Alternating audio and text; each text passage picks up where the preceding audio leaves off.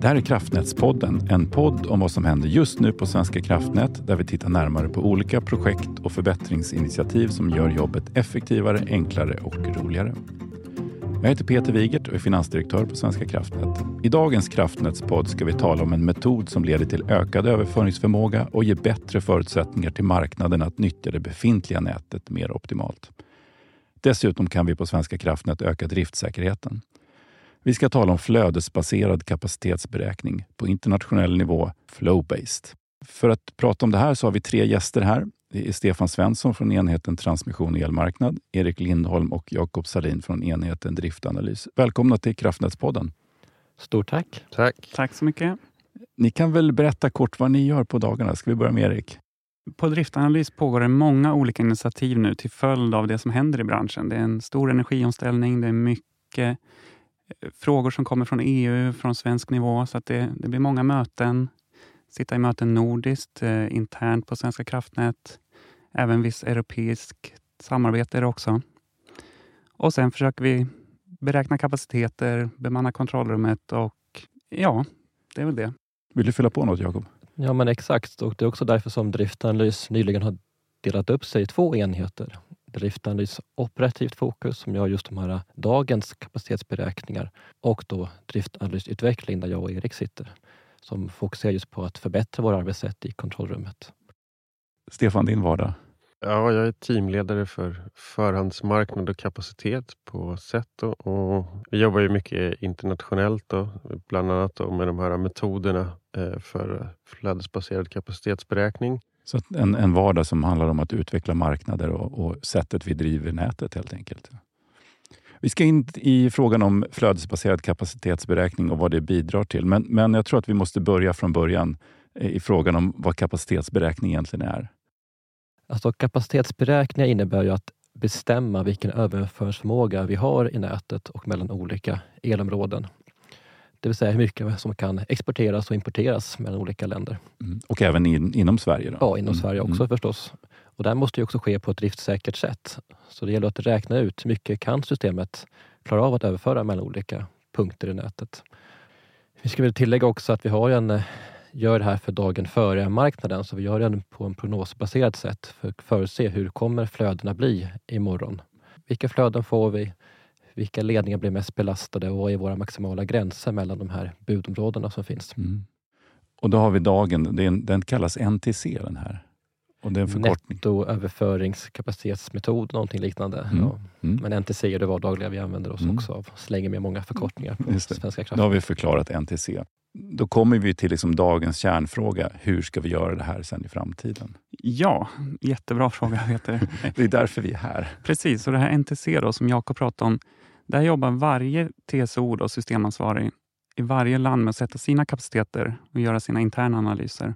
Och Den stora skillnaden i framtiden är att vi gör en koordinerad kapacitetsbestämning. Eh, det är det vi brukar kalla flow-based. Och istället för att vi sitter och räknar i Sverige och Norge sitter på sin kant och så vidare, så skickar vi data ner till vårt regionala koordineringskontor i Köpenhamn.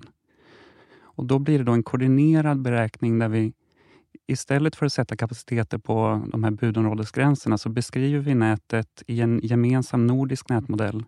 Vi pekar ut vart sitter flaskhalsarna och sen översätter det här koordineringskontoret det till en förenklad nätmodell som går in till elmarknaden så att elmarknaden bättre förstår hur handeln påverkar de faktiska flaskhalsarna. Så det är, kärnan ligger i nätutnyttjandet? Precis, mm. det är ju samma nät idag som det kommer vara efter man har infört en annan kapacitetsberäkningsmetod. Men det blir en ja, mer högupplöst detaljerad modell så att säga. Idag gör vi då en kapacitet på en grupp av ledningar mellan olika områden. Men med den nya metoden kommer vi då sätta en kapacitet på varje enskild ledning, varje enskild flaskhals. Och på så sätt kan marknaden då bättre utnyttja alla ledningar i nätet och då kan vi då överföra mer el med befintligt nät. Kan du beskriva varför vi gör den här förändringen? Ja, man kan väl säga så här att vi, det pågår en stor energiomställning i samhället. Vi kommer få mer intermittent fluktuerande elproduktion. Vi ser väl också att det byggs fler länkar mellan länder. Eh, det kommer bli en högre granularitet i marknadstidsenheterna, det här vi kallar 15-minutersprojektet med 15 minuters avräkningstid vi ser att det kommer bli mycket svängigare i elnätet, att flödena kommer vända hit och dit oftare än vad de gör idag. Och I dagens metod så måste vi när vi beräknar kapaciteten anta vad kommer flödet vara imorgon för respektive timme. Och när vi ser att det svänger mer, då blir det svårare att göra de antaganden manuellt. Och Då är det bättre att ta in prognoser. Vi har vind, vi har last, vi har produktion och temperaturer och så vidare. Och med hjälp av den datan kunna sätta rätt kapaciteter oavsett hur mycket det svänger. Mm. Ja, det är också en väldigt viktig poäng Erik gör där, att en kapacitet idag är inte en fast parameter, den är en varierande dynamisk parameter. Mm. För nätet överför olika mycket el beroende på vilket flöde vi har. Har vi ett nord-sydflöde så kan vi överföra en mängd el, men har vi kanske ett öst-västflöde en annan mängd el. Och tanken här är att den här metoden ska bättre kunna optimera mellan olika flödesscenarier och maximera nyttan i varje enskild timme. Jätteintressant. Och nu har vi pratat om det här i ganska stor detalj. Om man, ska, om man jobbar på Svenska kraftnät och så får man en, en fråga från en granne om vad Flowbase är. Kan, kan ni ge oss en hisspitch på, på vad det här är? Ja, min hisspitch är väl kanske att man, vi kommer skapa en bättre karta av eh, elnätet till elmarknaden så att man vet vilka vägar kan man ta för att nå till målet. Så alla behöver inte gå på de här stora huvudlederna utan också ta vissa grandvägar runt omkring och då så utnyttjar vi alla, alla vägar fram till elkunderna. Alldeles perfekt, tack. Den kommer vi ha nytta av, många på Svenska kraftnät. Ehm, ett annat begrepp som, som dyker upp när man pratar om elmarknaden det är med marknadskopplingsalgoritm. Vad är det och hur, hur funkar det? Marknaden i, i den stora marknadsplatsen, dagen före marknaden, det är en auktion den här aktionen, då, den, eh, utfallet av den bestäms av en optimeringsalgoritm egentligen, där man väger samman eh, köp och säljbud och då de kapaciteter som vi lämnar till eh, marknadskopplingen. Mm. Det ger väl ger den här optimeringen då så kan man då med hjälp av flow-based kapaciteten använda mm, ja, nätet mycket bättre och matcha fler köp och säljbud egentligen. Mm. Och Flowbased är ju inte bara vi i Norden som ska jobba med, utan det här är en europeisk fråga. Ja, precis. Den här utvecklingen man ser som Erik beskrev tidigare, då, det, det, har egentligen gjort att man har infört det här som en del i lagstiftningen, att man ska då gå över till Flowbased som kapacitetsberäkningsmetod. Det låter ju på er beskrivning här som att vi kommer lämna en stor förväntan på IT-system och digitalisering och automatisering för att få det här att fungera. Absolut. Det är väldigt många olika IT-system som påverkas. Eh, det är delvis att vi ska skapa de här nätmodellerna då, som behöver mycket prognosdata. Också att vi måste kommunicera ner nordiskt och tillbaka, så det är filer som skickas fram och tillbaka. Det måste funka varje dag, varje timme. Det måste vara säkert också. Mm. Vi vill inte att det är både känslig information som inte får läcka ut, men det är också marknadspåverkande information som inte ska ut innan. Så det ställer höga krav på IT-utvecklingen i teorin så blir ju också nya metoden en bättre modell men också en mer komplex modell. Mm. Och då finns det också både informationssäkerhet är en faktor som dyker upp också, att datan behöver vara rätt i alla led. När vi har mer data vi använder oss av så kan ju enskild data som blir felaktig få en viss påverkan på utfallet och då krävs det att vi har bra processrutiner för att ha en bra kvalitet, kunna validera de här metoderna och också ha sätt att kunna justera ifall det uppkommer nya nya informationslägsvägen. Mm. Vi är ju mitt i arbetet och Flowbased är ju inte implementerat än. Kan ni berätta lite hur vi, hur vi står i, i implementeringsarbetet? Som jag berättade tidigare så har man då, eh, föreslår man hur man ska göra det här eh, regionalt. Så vi har tillsammans med våra ja, motsvarigheter i Danmark, Norge och Finland eh, tagit fram en metodbeskrivning för Flowbased som blev godkänd 2020. Och I den så står det liksom, finns det också en roadmap för hur vi ska implementera det här i Norden. Och En del i den är att vi ska visa att det här, ja, vår arbetsprocess, affärsprocessen fungerar eh, bra. Som Erik sa, då, vi måste kunna leverera varje timme för att marknadskopplingen ska kunna fungera. Då. Och vi har då nått de här målen i, i den här beräkningsprocessen eh, och kunnat leverera det förväntade resultatet egentligen enligt det som eh, tillsynsmyndigheterna satt upp. Vi har kört en parallelldrift har jag läst mig till på Ja, precis. Det är det som är det är ett av sätten att testa, då, är att köra den här parallelldriften för att visa att det fungerar. Mm. Så det blev väl klara med i somras då, att vi fick det godkänt, eller att det fungerade. Då. Men det återstår ju en del utvecklingsarbete. Då, framförallt att få alla IT-system som ligger utanför den här processen att prata med, med processen. Då, mm. också. Så ja, det går framåt eh, hela tiden. Mm. Helt enkelt. Vad, vad har ni sett för resultat från parallelldriften? Ja, det är ju egentligen först nu som vi har fått en tillräckligt stor mängd från parallelldriften. Och vi ser ju att eh, processen har tuggat på. Vi får ut data. Man kan göra samhällsekonomiska beräkningar på detta och visa det till vår regulator. Och eh, det finns fortsatt behov att se över de här eh, resultaten och se vilka detaljer är kvar att, att reda ut. Men i praktiken så ser vi ändå att modellerna levererar ändå utifrån regulatorernas kriterier hittills mm. och därför har vi också fått godkänt att gå vidare i nästa fas i okay. parallelldriften. Mm. Och då, berätta, vad händer då? Nu har vi ju en, eh, får fortsätta vår parallelldrift i i sex månader efter godkännandet och sen ska vi då uppfylla förstås samma krav som vi uppfyllt tidigare. Eh, och sen har man väl från ett regulatoriskt perspektiv godkänt att gå vidare. Mm. Sen ska ju alla inbördes eh, system, trans, alltså systemoperatörer eh, mm. också vara med och se till att tekniken är tillräckligt väl och utbildningar och processer är på mm. plats. Finns det ett go live-datum? Det finns ett Go Live-datum, det har funnits till kvartal 1 2024. Och det är nyligen i september informerade samtliga berörda i det här projektet att vi behöver se över den tidsplanen just för att se över omkringliggande systems utveckling för att inte stressa ett eh, kollavgenomförande och med fokus på tester på de system som fortfarande behöver testas. Mm. Men själva metoden och genomförandet av, genomförandet av den är godkänt och klart? Metoden har ju fått godkännande från vår regulator att den uppfyller de kriterier som finns eh, och den kommer ju då fortsätta förstås fram till ett go-live-tillfälle. Hur um, kommer det, den här flow-based modellen eller beräkningen av, av kapaciteter påverka elpriset i, i Norden och i Sverige? Finns det någon uppfattning om det?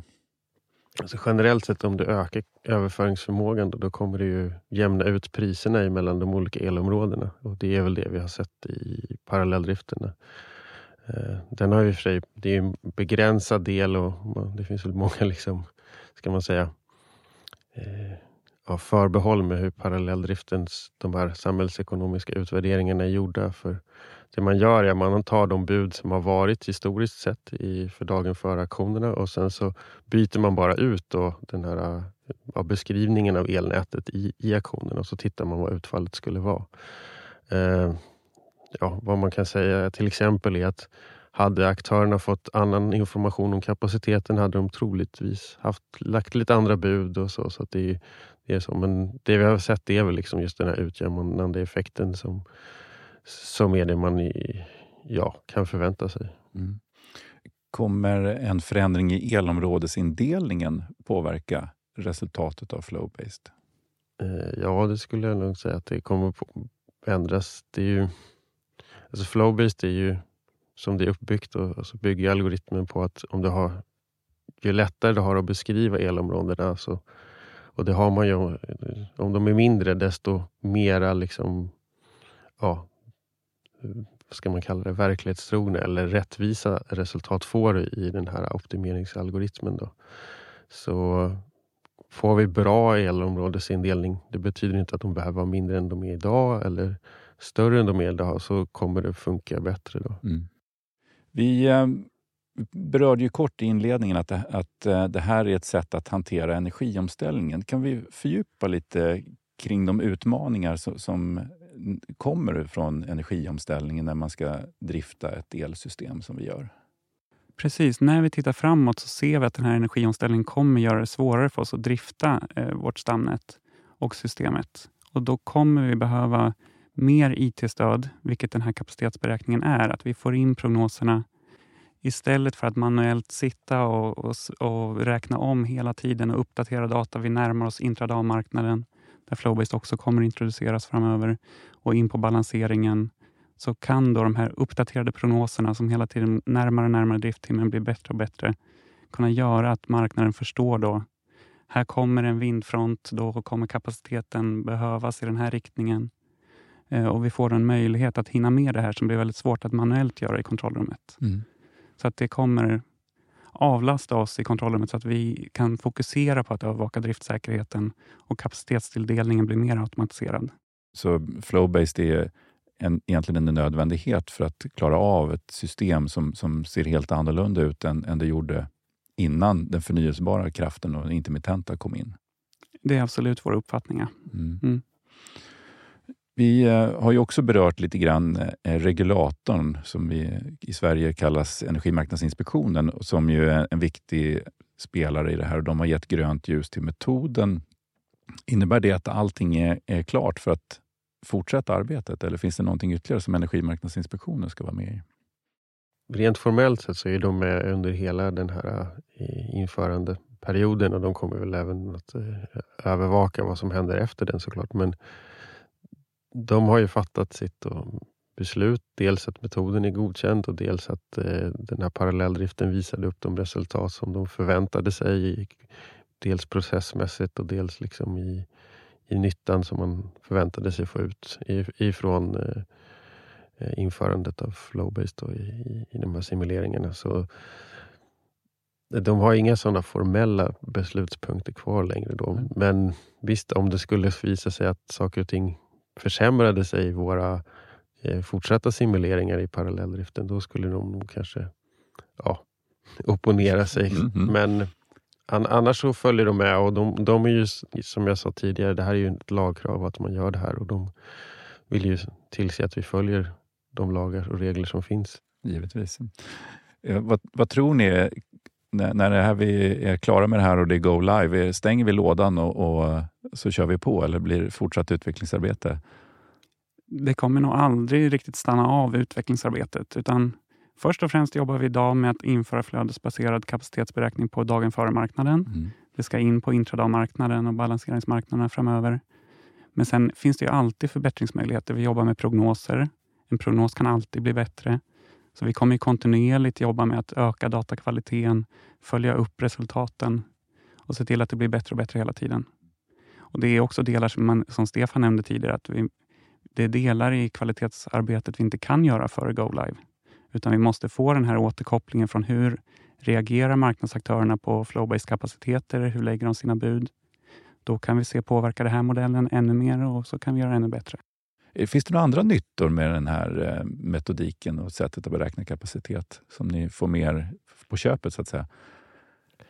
Det finns det säkert och det används en del också i Europa eh, sedan länge. Och, eh, det jag tror också att det kan användas till att uppskatta bättre reglervolymer och marginaler som kan behövas för att hantera olika störningar bättre. Vi får ju den här förfinade kartan som vi själva kan använda, eh, mm. både i det perspektivet men kanske också i, för att förstärka nätet. Vilka delar av flaskhalsarna är mest eh, påfrestande och bör förstärkas eh, först. Mm.